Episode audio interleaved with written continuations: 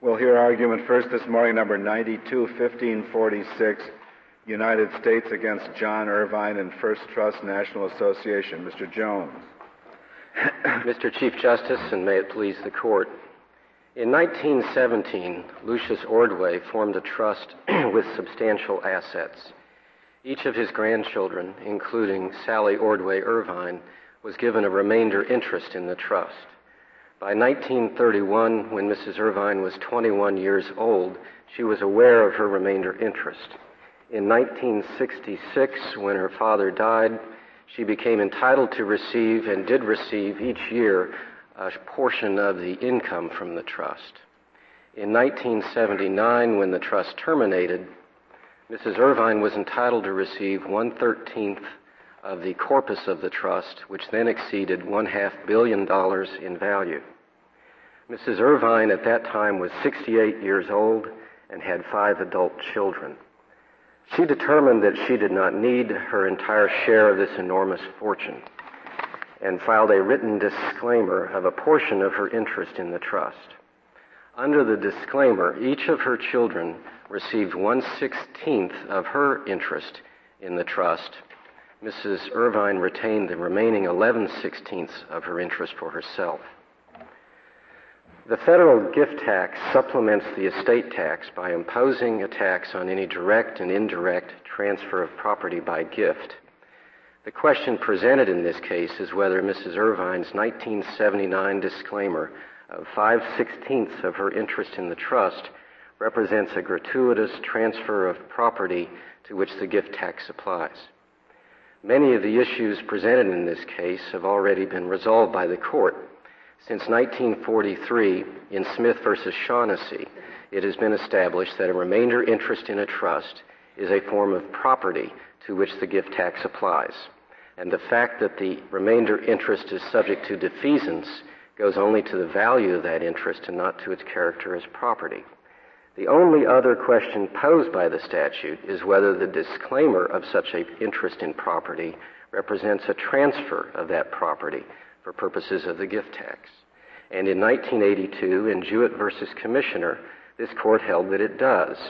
The court accepted the interpretation of the commissioner that a disclaimer that is not made within a reasonable time after the taxpayer learns of his interest in the property is an indirect transfer of property to which the gift tax applies.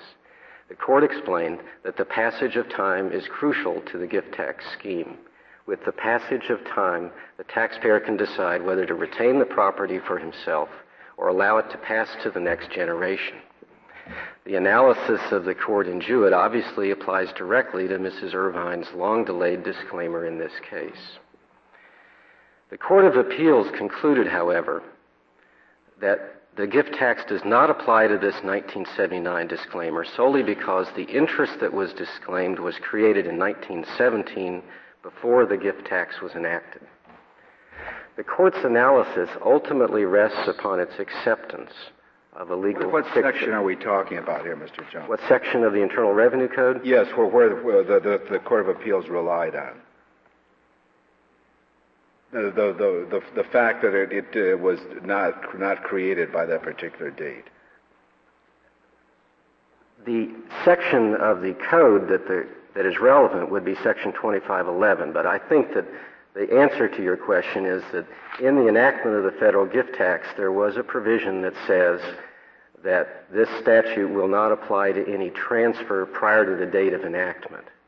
And, it, and so it was that retroactive, it was that feature of the statute that the court had in mind. Well, and there's, the Eighth Circuit also relied on one section or subsection that talked about something being a taxable transfer, didn't it?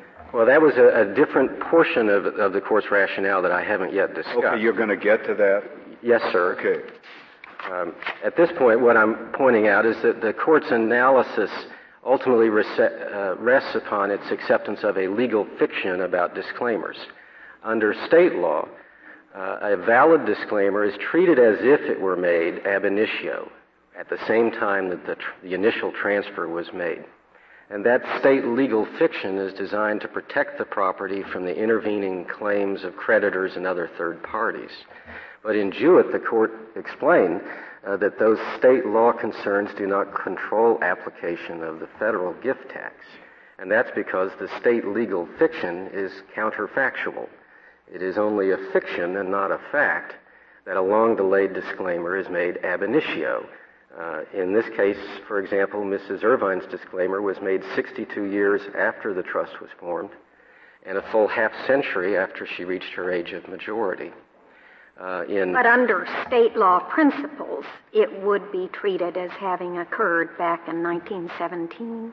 That is that is correct. Under state law principles, the state deems the trans the, the disclaimer to have been made ab initio. And in Jewett, did this court indicate the majority that state law supplies the answer in cases before the promulgation of the 1958 regulation? Uh, no, to the contrary, the court held in Jewett that a disclaimer represents an indirect transfer and then looked to the regulation to determine the limitations on that analysis that the secretary had reached in issuing the interpretive regulation that was in effect. You take the time. position that in light of Jewett, uh, there is no way that the Court of Appeals judgment here can be affirmed? I think Jewett and Jacobs read together answer all the questions in this case. Jewett answers the question of whether this is an indirect transfer of property by gift. Jacobs and Estate of Sanford answer the question of whether a, this gift tax is applied retroactively when it's applied to a transfer that occurs after the date of enactment, but with respect to an interest that was created before the date of enactment. And what the court squarely held in Jacobs and State of Sanford is that the gift tax retroactivity, non-retroactivity requirement has nothing to do with a tax that's imposed on a transfer that occurs after enactment. In, in, in your view, when did the taxable transfer take place? Well, the, the transfer that is subject to tax in this case occurred in 1979 when Mrs. Irvine made her disclaimer. When did the taxable transfer within the meaning of the regulation take place? within the, the specific words of the regulation, the, the taxable transfer referred to in the regulation is the initial completed gift. Um, you get to so that 1917. That would have been in 1917 with the uh, gift in trust. So, is it necessary for your case to say that the 1917 creation of the trust was a taxable transfer? It is not necessary for our case. Uh, it is. Is that your number one line of defense? No, not really. I, I, I guess that to answer that question, you really have to start from the beginning of describing what the 86 regulation does and what it says. The 86 regulation was made necessary by the enactment of 2518 of the Code, which established a fixed nine month period for tax free disclaimers of interest created after 1976. In adopting the regulations um, in 1986 under, to implement the old and the new statutory provisions, the 86 Treasury gift tax regulations used the term taxable transfer to describe the initial completed gift. Now we know that because the regs specifically cross-reference to the contemporaneous regulations adopted under 2518. Those regulations contain a definition of the term taxable transfer for the purpose of the regulations. And that definition is a completed gift regardless of whether a tax was imposed. Hey, now, this... I just ask you a question there? You said regardless of whether a tax was imposed. That isn't the, the, the verb tense used in the reg, is it? The verb tense uses, the, the reg uses the present tense. I thought, I, well, I, I, thought I said regardless of whether a tax is imposed, but. I, I thought you said was. In any case, your brief on, on page 26, uh, second line from the bottom of the text, um, quotes the phrase, was not subject to the gift tax, and you then cite the reg 2511, and I don't think that's what the, the reg says. It makes it, e- I understand, it makes it easy for your case if you use the past tense, but that's not what the reg uses we, uh, respondents, properly took us to task for having a citation mistake at that page of our brief, and we discussed that citation mistake in, uh, in our reply brief. You, the language came out of Ordway, is that correct? Yes. The, the IBID, what, what should have been on page 26 was an IBID. Oh. And, and the simple explanation uh, it, it, is that the cite checkers in our office don't accept an IBID at the beginning of a paragraph. And so when they struck out the IBID, they looked to the last thing in the prior quote. The last thing in the prior quote was the reg that was cited in Ordway. Uh, the, cor- the proper citation is simply to the Ordway opinion again. I'm still not sure when, in your view, the taxable transfer within the meaning of the regulation took place. Within the meaning of the regulation, there are two relevant transfers. The initial transfer is described as the taxable transfer in the regulation. It is defined in the regulation to simply mean a completed gift without regard to whether a tax is imposed. It is simply a clock starting mechanism. The phrase is awkward, um, and if but for the definition in the cross section, it would be confusing. But with the cross reference, it's not confusing. It simply says you start the clock running the, from the date of the initial completed gift. And, and in your view, that is 1917? That was in 1917. And we know the phrase completed gift uh, comes out of this court's decisions in Burnet versus Guggenheim and cases of that type. And what it, the completed gift is a gift made when the donor has parted with all control and dominion over the property, which Mr. Ordway did in 1917. Do you, do you still do you take the position here that the disclaimer had to be made prior to the enactment of the gift tax? To be subject to tax, the disclaimer would have to be made after the date of the gift tax. No, but for the, for the, for the disclaimer to be effective to avoid the tax on this transfer, Mrs. Uh, whatever her name was, his transfer, do you take the position that she was required to, to make that disclaimer prior to 1932? In all likelihood, we would take that position if the issue had arisen. But I want to amplify that in two that ways. Was, that was the position that the that the uh, IRS took below. It's, it's, it was an answer to a hypothetical question. Is it an academic question? Because in fact, she did not disclaim after the dis, uh, the gift tax. Yes, it really has no relevance to this case. You don't have to answer the question whether, and suppose she had done it in 1933 or 1934. No, we don't have to answer that question here because here we have a full half century that passed between the time she reached her age of majority and the time that she disclaimed. Would, would you agree that if she had done it within a reasonable time of reaching her majority, that that oh, would yes. have sufficed? Yes, she reached her majority. Actually, the record's a little bit mixed on this. And apparently, in Minnesota, the age of majority was 18. So she actually reached her age of majority in 1928. But it really doesn't make any difference. Um, and, and with respect to your Possibly point, it was unconstitutional not to give her the extra three years. I, I don't have any views on that. Uh, you can concede that, and I. uh, but I just want to point out that there isn't anything. Well, there odd. is a, there's a decision of this court, Stanton, uh, I think, against Utah, that su- suggests that, that, that the differential in age of majority uh, might be unconstitutional. Uh, I accept that fully. Um, the, the only point that it might be unconstitutional to give the men three more years. I mean, one or the other is bad. I, I would leave that to you. Uh, I really don't have an opinion on that at this time. But I wanted to point out in response to Justice Souter that there's nothing odd about saying that for her to make a tax-free disclaimer, it might have been necessary to do it before the gift tax was enacted. For anyone to make a tax-free gift, it would have been necessary to do it before the gift tax was enacted. That's equally true whether the gift was made by disclaimer or by outright grant. Uh, so there's nothing odd or unfair about suggesting that if she wanted to make a tax-free disclaimer, it should have been done before the gift tax. But the, the argument that's being made is that the disclaimer, in effect, precludes uh, her acceptance of the gift in the first place. And if the reason she wants to preclude the acceptance is to avoid the gift tax, then it would be sort of unreasonable to say that she was required to uh, to make that act of, of, uh, of refusal prior to the enactment of the tax which she's trying to avoid. There have been no cases that have really been at the border that test the how you decide what a reasonable time is. But you could concede that if she did it a reasonable time from the effective date of the, the, the gift tax, that would be a different case. It might be a different case, but I doubt that we would take that position. Uh, we think that the reasonable time uh, describes uh, one of two things, uh, and, and, you can look at it either the way the dissent or the majority did in Jewett. The reasonable time either reflects a, a, a passage of time that allows the uh, disclaimer to work in an estate planning function, which is clearly what we have in this case. Another way to look at the passage of time is the way the 1986 regulations describe their interpretive rationale.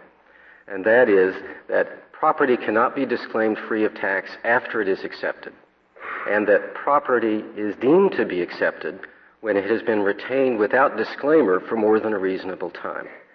Uh, either, either of those rationales is really satis- is sufficient under the Jewett decision and under the, and under the interpretive regulations. Um, so your position is it shouldn't be a decision driven by tax consequences. That you, what you're looking to see is if this person uh, was exercised control or that that is absolutely correct because there's no the gift tax doesn't apply only when it's a substitute for estate planning. I mean, it well, can, it can be driven by tax purposes. Uh, I can decide not to accept the gift simply because it'll cost more in taxes if I accept it and then give it to my children than if I let it go to my children directly. And so long as I don't accept it, uh, it can be driven as much as I like by tax consequences, can it? As You're long as you, as long accept it first, and and you accept it automatically if too much time passes. That is that is the analysis of the regulations, which seems appropriate. Uh, Leaving aside the question of when when the reasonable time would come, your your position would be the same whether the reg what is it 2511 applies or not. Absolutely, and I'm, I'm, I, I do want to emphasize that point. This is simply an interpretive regulation. Uh, if it does not purport to be a complete codification of every conceivable application of the statute. It, it, sets forth an interpretive rationale that guides application of the statute. And whether or not uh, one were to think that this specific transaction fell squarely within the language of, of the regulation, the rationale of the regulation is still a, a, a suitable guide for, for this court because ultimately the tax, whether the tax is imposed or not is a matter of statutory construction.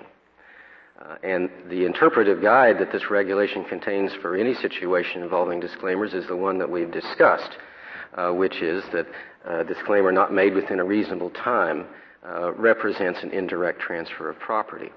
Now, the other, the other way to reach, to make somewhat the same point is that the interpretive regulation describes an exception from the gift tax, that the gift tax applies unless a disclaimer is made within a reasonable time, and that if a tax exception does not apply, uh, then the tax does.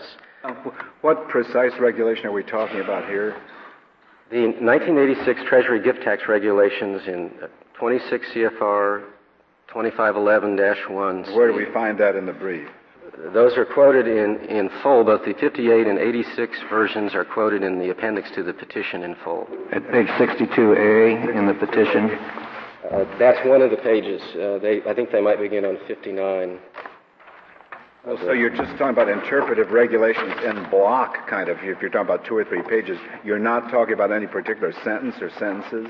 No, sir. I have referred to some of the specific sentences, but the um, the under the 86 regulation at page 62a, um, down towards the middle of the page, the interpretive regulation uh, uh, states a refusal to accept ownership does not constitute the making of a gift if the refusal is made within a reasonable time after knowledge of the existence of the transfer.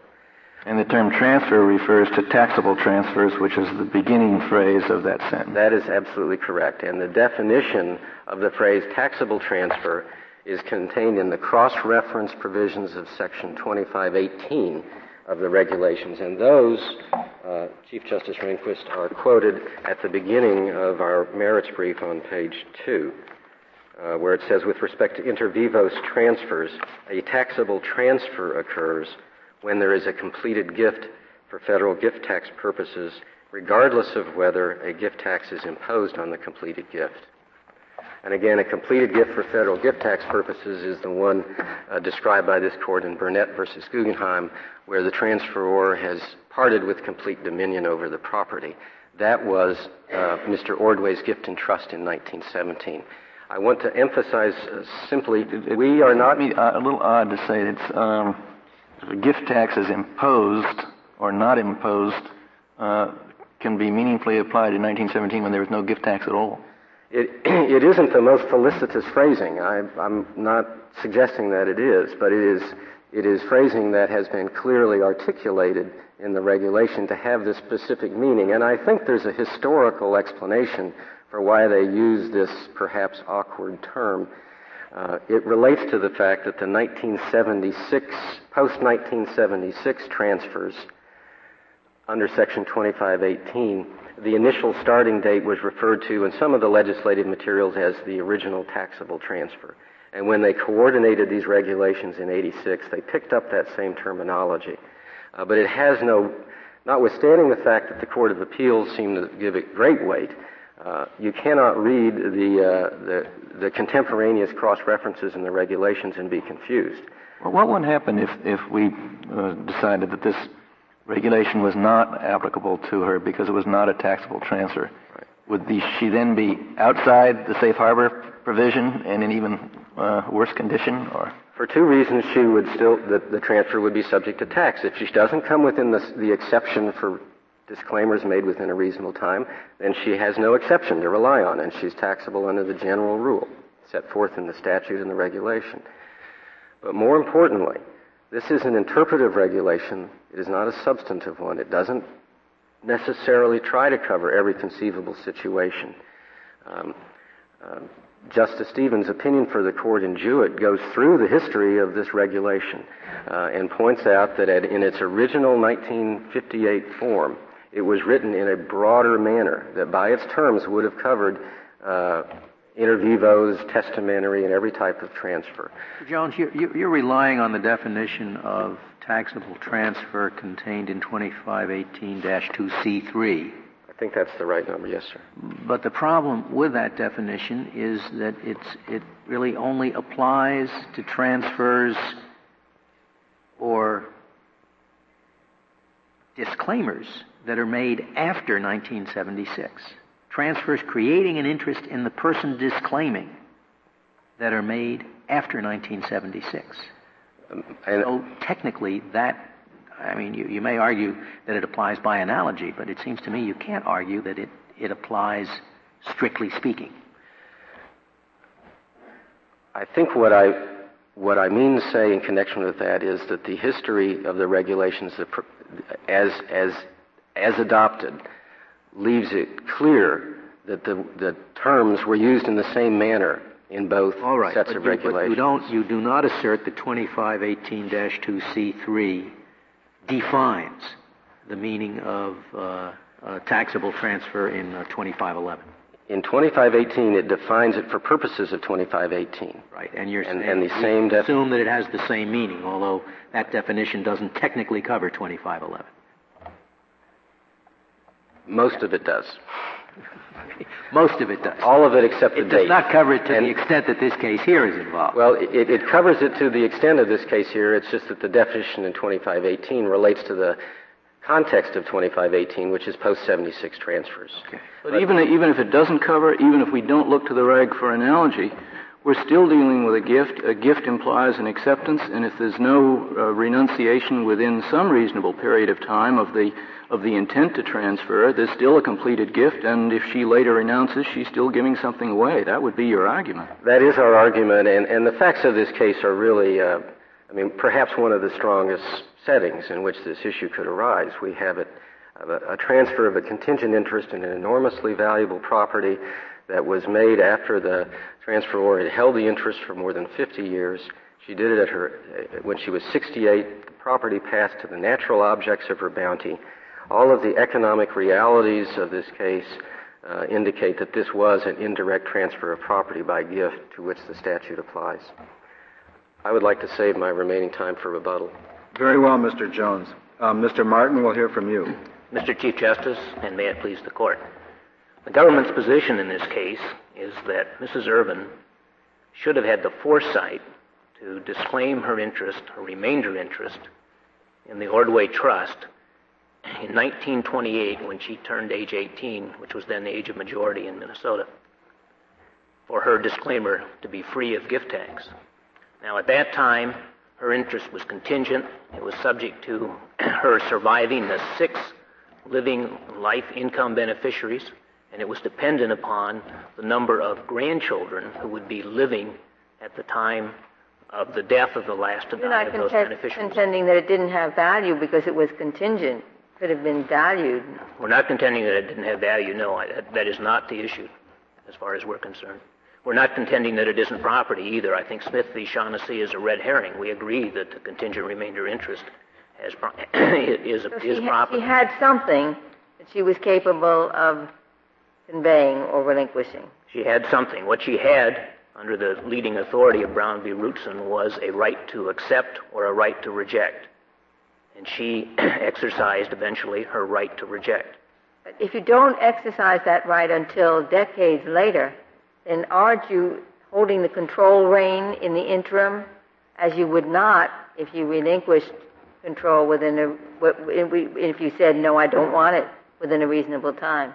Well, I think the passage of, of time is also misleading. You know, the government has a regulation. In fact, it comes out of the uh, 1932 Act legislative history that says that the creation of a joint bank account where a transferor transfers property to a to an account and allows the transferee the right to withdraw, that that's not a gift until the transferee exercises that right to withdraw. And the transferee can can wait as long as he wants.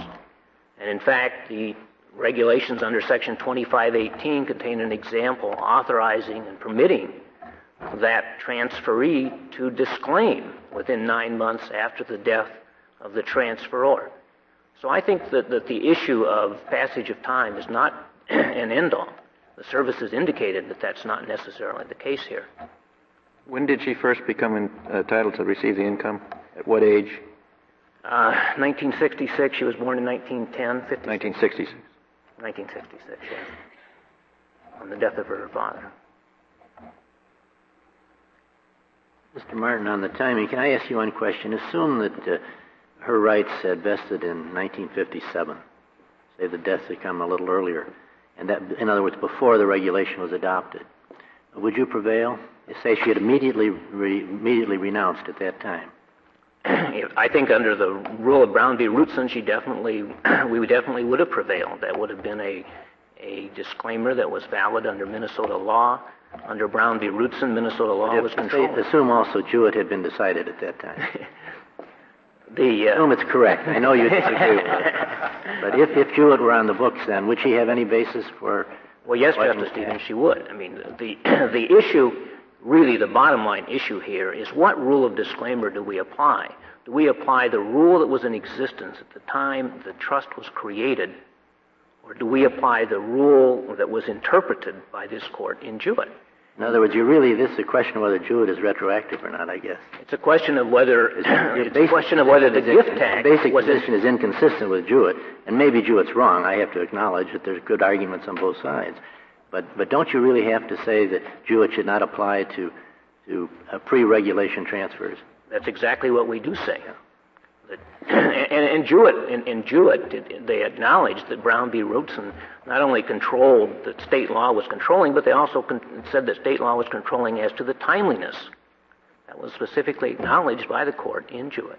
Help, help me out on that, uh, will you? And I, I should know this, but I, I'm not sure. Was was the point uh, being made when the effectiveness, when when the effect, when when the uh, when the crucial role of state law is being discussed, the point of of effectiveness as between the the donor and the donee of the disclaimer, or was the point being made uh, the effectiveness for purposes of, of tax avoidance?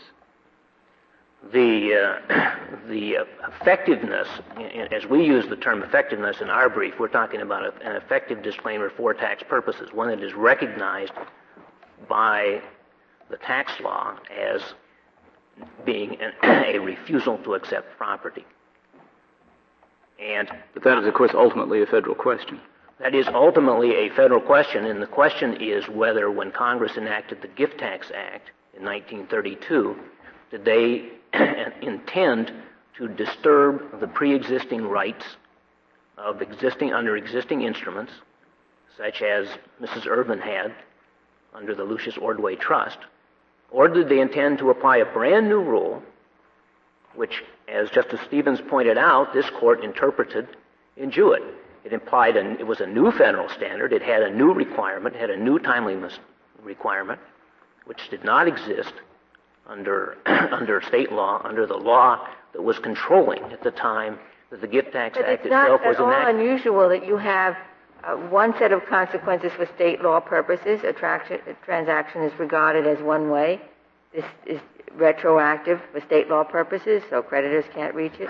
And a, a different, re, a different result for federal income tax purposes. That's quite That's- common. That's right. It it is not unusual, and, and we're not saying that that's the, the, the difference here. What we're saying is that when Congress enacted the Gift Tax Act in 1932, it did not intend to apply that act retroactively.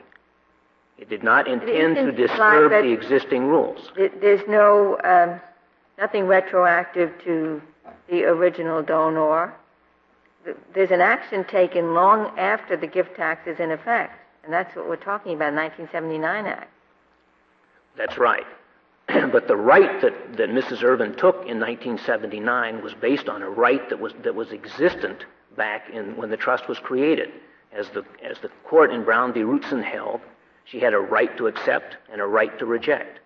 And that was governed by state law, and, and that was the status of things when Congress enacted the Gift Tax Act in 1932. When Congress has enacted disclaimer rules, they have always looked prospectively. In 1976, when they enacted, enacted Section 2518 here, they specifically provided that that would not apply to pre-existing interests. Similarly, in 1981, when they amended it, they did not retroactively apply that amendment.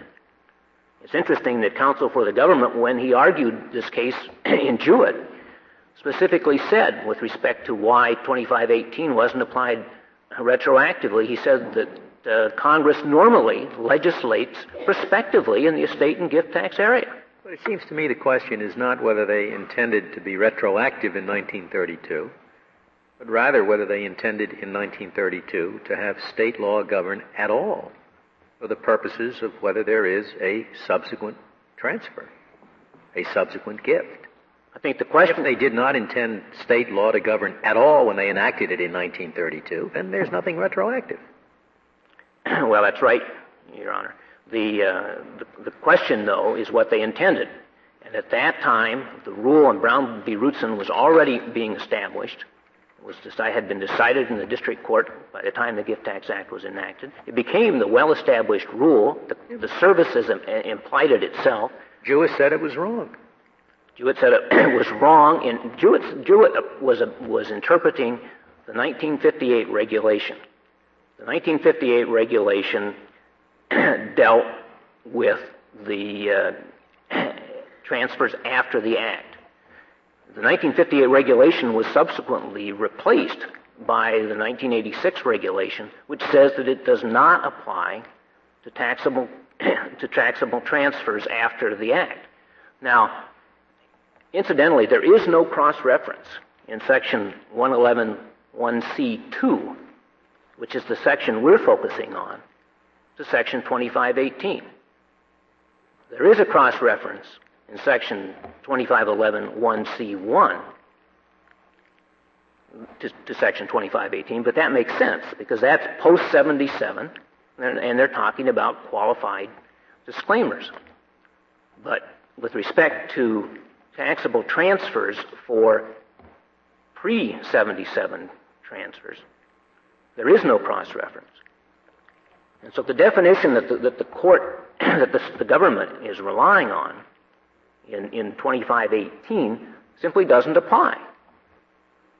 It doesn't apply for that reason. It also doesn't apply because it is really directed to the issue of when the nine month period begins. And the nine month period is only relevant with respect to post 76 transfers. It is not relevant. where does that leave us as to the governing principle in this case? Well, I think it leaves us back with where we, where, where we started.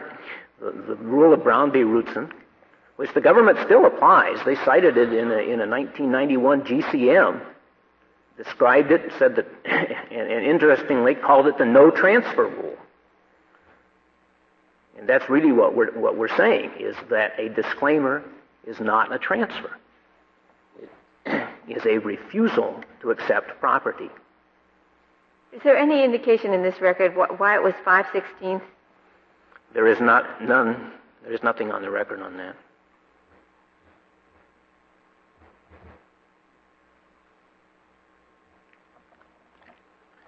The, this court in Jewett did not decide that all disclaimers are transfers.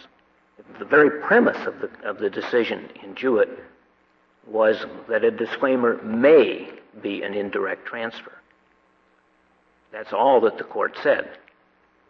When the court said that, that, that a transfer may be un, unquestionably encompassed, that language was really referring to whether we have a property interest, whether a contingent remainder is a property interest.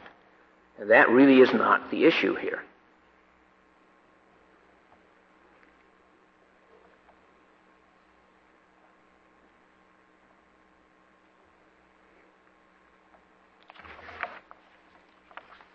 I want to emphasize that this case is not simply a replay of Jewett. That in Jewett, the court found it very significant that the right, Jewett's right to disclaim did not come into existence until, that his interest did not come into existence until after the Gift Tax Act had been enacted. Mrs. Irvine's on, right, on the other hand, was in existence well before the enactment of the gift tax. Therefore, she did have a right to disclaim. She had a right under local property law to You'd be on the same footing with Jewett, I suppose, if we took the position that her right to disclaim within a reasonable time uh, was a right to do so within a reasonable time, uh, either of the enactment of the statute or of, of uh, her her uh, attainment of majority. That would uh, that would bring you within Jewett, wouldn't it? I'm sorry, Justice Souter, I did not follow that. I say if if we took the position that she had a reasonable that she had a right to disclaim within a reasonable time, uh, and that that time would be calculated either from the date of the enactment of the gift tax statute or from the, the date she attained her majority. That would put you in the same boat as the taxpayer uh, in um, uh, in Jewett, wouldn't it? The uh, Well, I'm, I'm, I'm, sorry, I must be missing something here. Well, the, if, if we take the position, that, I guess you can have two arguments here, and, and I was assuming you were making one and maybe you're making the other one. You could be making the argument that, uh, that this entire scheme of disclaimer cannot apply to your trust because your trust was created prior to the enactment of the gift tax and therefore nothing that relates to the gift tax uh, uh, applies to your trust because of the time it was created. Or you could be arguing uh, that the, the crucial point in Jewett was that there was an opportunity after the enactment of the gift tax to make the disclaimer which precluded uh, the, the, the, property from vesting in the taxpayer and hence precluded a, a, a, uh, the, the making of a gift at the time of the disclaimer. I thought you were making the second argument. Maybe you're making the first one. Well, actually, Your Honor, we're making both arguments. Okay, if you're making both making arguments, the first argument. If you're making both arguments, then with respect to the second one, you would be in the same position as the Jewett taxpayer, would you not, if we held uh, that the effective disclaimer uh, by uh, by the taxpayer could have been made within a reasonable time of the enactment of the gift tax statute or within a reasonable time of her attainment of majority. which really is saying that there was some kind of a hidden grace period in the in the enactment of the Gift Tax Act to permit disclaimers, even though the reasonable time had already expired. Well, it, it's it's saying that reasonable time is to be determined with respect to the to the point of the disclaimer, and if the point of the disclaimer is tax planning, uh, then reasonable time certainly couldn't start running before there was any uh, any tax. But in this case, the, the government has conceded, has acknowledged that under their position of the case, her right to disclaim expired before the enactment of the gift tax. I think Mr. Jones said it was an academic question. You, he acknowledged it would be a different case.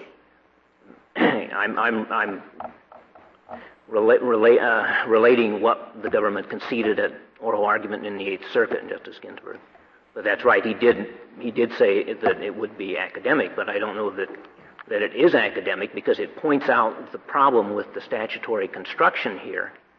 That we have a statute which would apply to. Well, the court could take the position, could it not, that even if there had to be a reasonable, if the reasonable time had to run from the date that gift tax took effect, even if that were so, it wouldn't make any difference because here the disclaimer came over 40 years later. well, it, but it, but that's the point that she would never have had any notification that she was expected to disclaim at the time the gift tax was enacted. Isn't there an intermediate position, uh, Mr. Martin, that she began to get income in 1966, as I remember the facts, when her, right. her father died? And she, some substantial income. Had she disclaimed immediately after becoming an income beneficiary, perhaps your case would be much, much more attractive. Well, but Justice Stevens, the government acknowledged. And I know the government doesn't take that position. That's right. Well, they, they not only don't take that, but they've acknowledged that, that there is no acceptance here. In their regulations under Section 2518, they they treat income interest and principal interest as separate, and they and they make it clear that the acceptance of an income interest does not prohibit a person from accepting a principal interest. And so the fact that she received income under the government's own regulations is really irrelevant.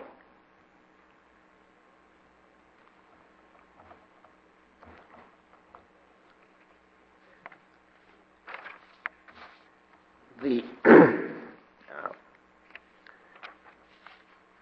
the other another point that was that was brought up is that the, the uh, court, when they decided Jewett, was not aware that the commissioner had uh, consistently taken the position that Brown v. Routzahn was the proper rule, and that there was even more materials than what was available to the court at that time, indicating that the regulation was intended to codify Brown v. Routzahn, and that the commissioner's uh, position had not been entirely consistent in interpreting the disclaimer regulations that the Mr. Martin, you're you're dead right that they've called our you've called our attention to things that were not before us at the time of Jewett.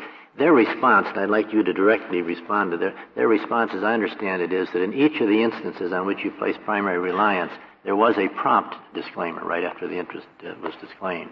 Did you agree, do you agree with that appraisal of the, the various cases that you've cited? Well, I I don't think that was true at all in the 1966 private letter ruling where the, the, we had an inter vivos trust that was created in 1933.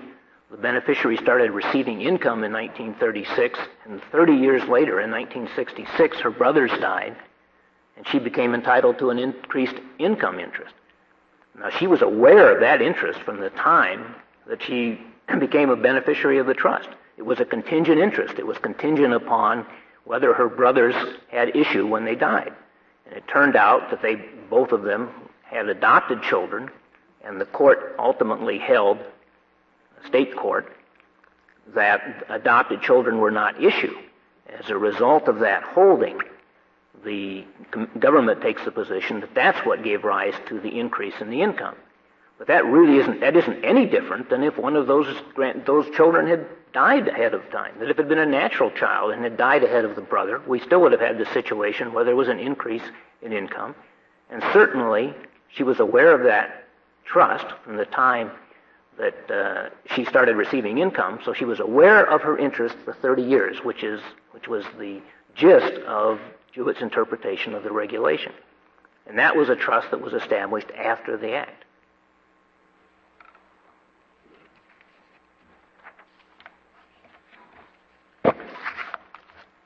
Unless there are any further questions, Your Honor. Thank you, Mr. Martin. Uh, Mr. Jones, you have five minutes remaining. Uh, with respect to the 1966 letter ruling that was just referred to, we've discussed this in our brief. I just want to uh, emphasize again that it was the commissioner's interpretation in that case that the taxpayer did not have knowledge or should not be attributed to have knowledge of that interest until the Supreme Court of Pennsylvania, after somewhat lengthy litigation, determined that the um, adopted children could not uh, succeed to the interests of the other uh, affected interest. Um, what what is absolutely clear about that ruling is that that was the commissioner's interpretation. Uh, so, in, in stating his interpretation, uh, he was plainly being consistent with the analysis of the of the regulation, which is that a taxpayer has a reasonable time to disclaim after the taxpayer becomes aware of the interest. Um, in, in, in, brief, a person who transfers property by gift is subject to tax. Uh, in Estate of Sanford in 1939, Chief Justice Stone uh, held for the court that the federal gift tax looks to the economic realities of the transfer of control.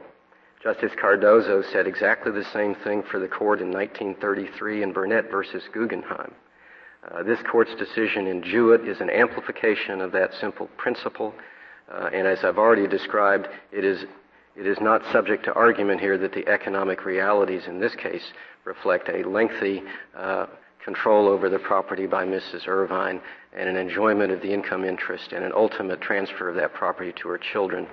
Uh, I don't know why um, an effective disclaimer doesn't um, doesn't exercise effective control over the property anyway. Why don't you go whole hog and say even a disclaimer amounts to a gift? Exercise and control over the property, doesn't it? It says it doesn't come to me; it goes to him, even if you exercise it promptly. You're saying a disclaimer made within a reasonable time. I believe that the commissioner's uh, view of a disclaimer made within a reasonable time is that if a tax is imposed on that transfer, then it requires the taxpayer to accept the gift. And the commissioner doesn't want to impose that requirement.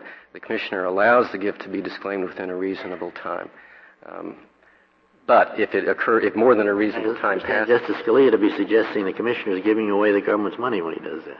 I think that what the commissioner is, is attempting to do is not to give away the government's money, but to come up with a, a sensible approach to this scheme. Congress ultimately adopted uh, a similar, uh, even though more, more objective rationale. They give the taxpayer nine months to disclaim.